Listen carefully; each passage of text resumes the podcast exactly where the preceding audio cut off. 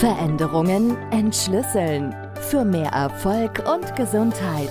Lens for Business. Der Podcast für Menschen und Organisationen. Von und mit Maike Lenz-Scheele. Hallo, hier ist Maike. Schön, dass du dabei bist und zuhörst.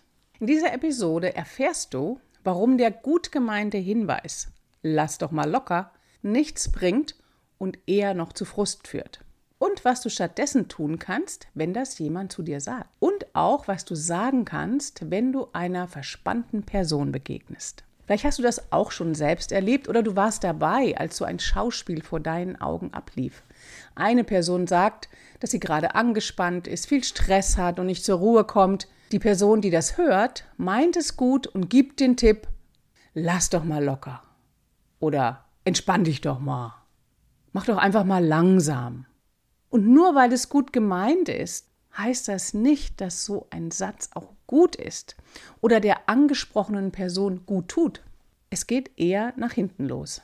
Die Person, der das empfohlen wird, die ist ja auch nicht blöd und die hat bestimmt schon einiges ausprobiert. Und es ist eher gönnerhaft, überheblich und suffisant, so als ob man nur mal eben locker lassen müsste und schon wäre alles wieder gut. Und wie denn überhaupt? Wie geht loslassen? Das haben wir doch alle nicht gelernt und ist bei vielen eher mit schmerzlichen Erfahrungen verbunden. Wenn es so einfach wäre, locker zu lassen, dann hätte es die Person schon längst getan. Und es wird der Person in ihrer Gesamtheit nicht gerecht, wenn man das so als coolen Spruch bringt. Na, lass halt mal locker. Also, wie kann man stattdessen damit umgehen? Den Bericht der Person, was gerade in ihrem Leben ist, dass sie angespannt ist, viel Stress hat, nicht zur Ruhe kommt, vielleicht schlecht schläft, ja, das ernst nehmen und erstmal nachfragen, was es gerade so anstrengend macht und zuhören. Das ist etwas, was einer angespannten Person gut tut, dass sie reden kann, ihr jemand zuhört, ohne dass sie das Gefühl hat, dafür beurteilt zu werden. Und dann kann man auch Unterstützung anbieten. Kann ich etwas tun für dich? Oder brauchst du etwas von mir? Und wenn es andersrum ist, wenn jemand zu dir sagt, lass doch mal locker, dann kannst du den Satz für dich übersetzen und als Erinnerung verstehen, dass du deine Körperkoordination mental aktivieren kannst. In der Alexander-Technik nennt man das sich selbst mentale Anweisungen geben. Das kann zum Beispiel folgendermaßen lauten. Ich erlaube meinen Halsmuskeln, dass sie weniger tun, sodass mein Kopf sich ausbalanciert oben auf dem Atlas. Meine ganze Wirbelsäule dem Kopf nach oben folgt und mein Rumpf sich dreidimensional ausbreiten kann, sodass meine Atmung fließt und ich mehr zur Ruhe komme. Oder ich nehme mich hier im Raum wahr, die Füße auf dem Boden, den Abstand zu den Außenwänden, den Abstand von meinem Kopf zur Decke nach oben. Und ich erlaube, dass ich alles von mir, alles zwischen meinen Füßen und jeder Außenkörperhaut von mir sich dreidimensional ausbreiten kann. Oder ich erlaube, dass mein Blick weit werden darf dass die Peripherie rechts und links und oben und unten auch in meinem Blickfeld mit dabei sein darf. Durch diese beispielhaften Gedanken, diese Form der Selbstansprache, findet dein gesamtheitliches System zu einer ausgewogenen Körperspannung. Und das ist ja genau das, was einem Menschen gut tut, der innerlich und äußerlich völlig verspannt ist. Ja, und in meinem Schlüsselmoment, da komme ich mal wieder mit einer Erfahrung aus meiner Zeit, als ich als Tanzpädagogin gearbeitet habe. Ich hatte in meiner Ausbildung tatsächlich nicht gelernt, loszulassen. Ich glaube, heutzutage wird es wirklich viel mehr unterrichtet, da hat sich einiges getan, aber als ich das in den 80er Jahren des letzten Jahrhunderts gelernt habe, war das leider nicht so. Meine Muskeln loszulassen, geschweige denn mentale Überzeugungen loszulassen, das habe ich nicht gelernt. Das Anspannen wurde trainiert und das ohne Ende. Es ging nur um höher, schneller und weiter. Ich habe mich selbst so gepusht, weil ich das erreichen wollte. dass ich irgendwann ein kompletter Spannungsglotz war. Mit Schmerzen.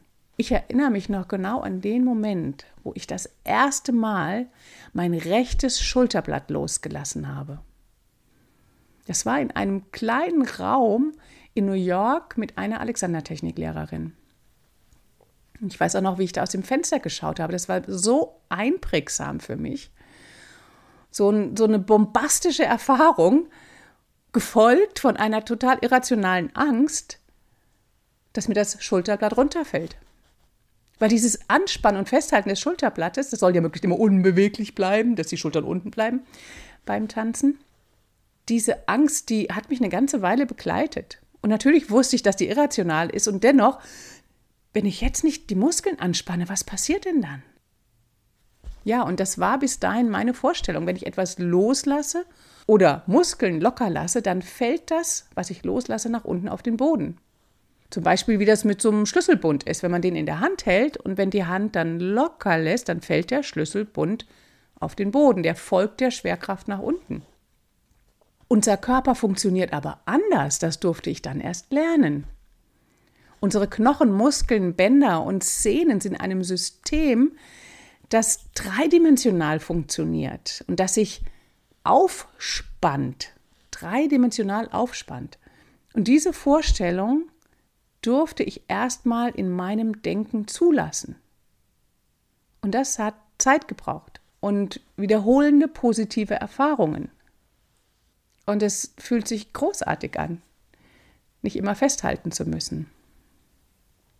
Und weil ich weiß, dass das ein langer Prozess ist, durch den ich gegangen bin, reagiere ich immer so ein bisschen allergisch, wenn jemand diesen Satz so raushaut, so flapsig raushaut. Ja, lass doch einfach mal locker und wenn es auch noch so gut gemeint ist.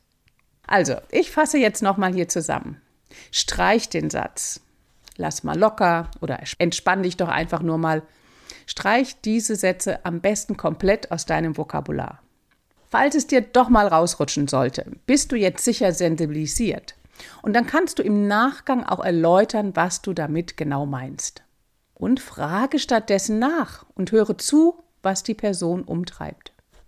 Wenn du den Satz an dich gerichtet hörst, dann übersetze ihn in eine freundliche Erinnerung und aktiviere durch mentale Anweisungen eine ausgewogene Körperspannung. In diesem Sinne, lade Veränderung ein für mehr Gesundheit und Erfolg in deinem Leben. Veränderungen entschlüsseln für mehr Erfolg und Gesundheit. Lens for Business. Der Podcast für Menschen und Organisationen von und mit Maike Lenz-Scheele.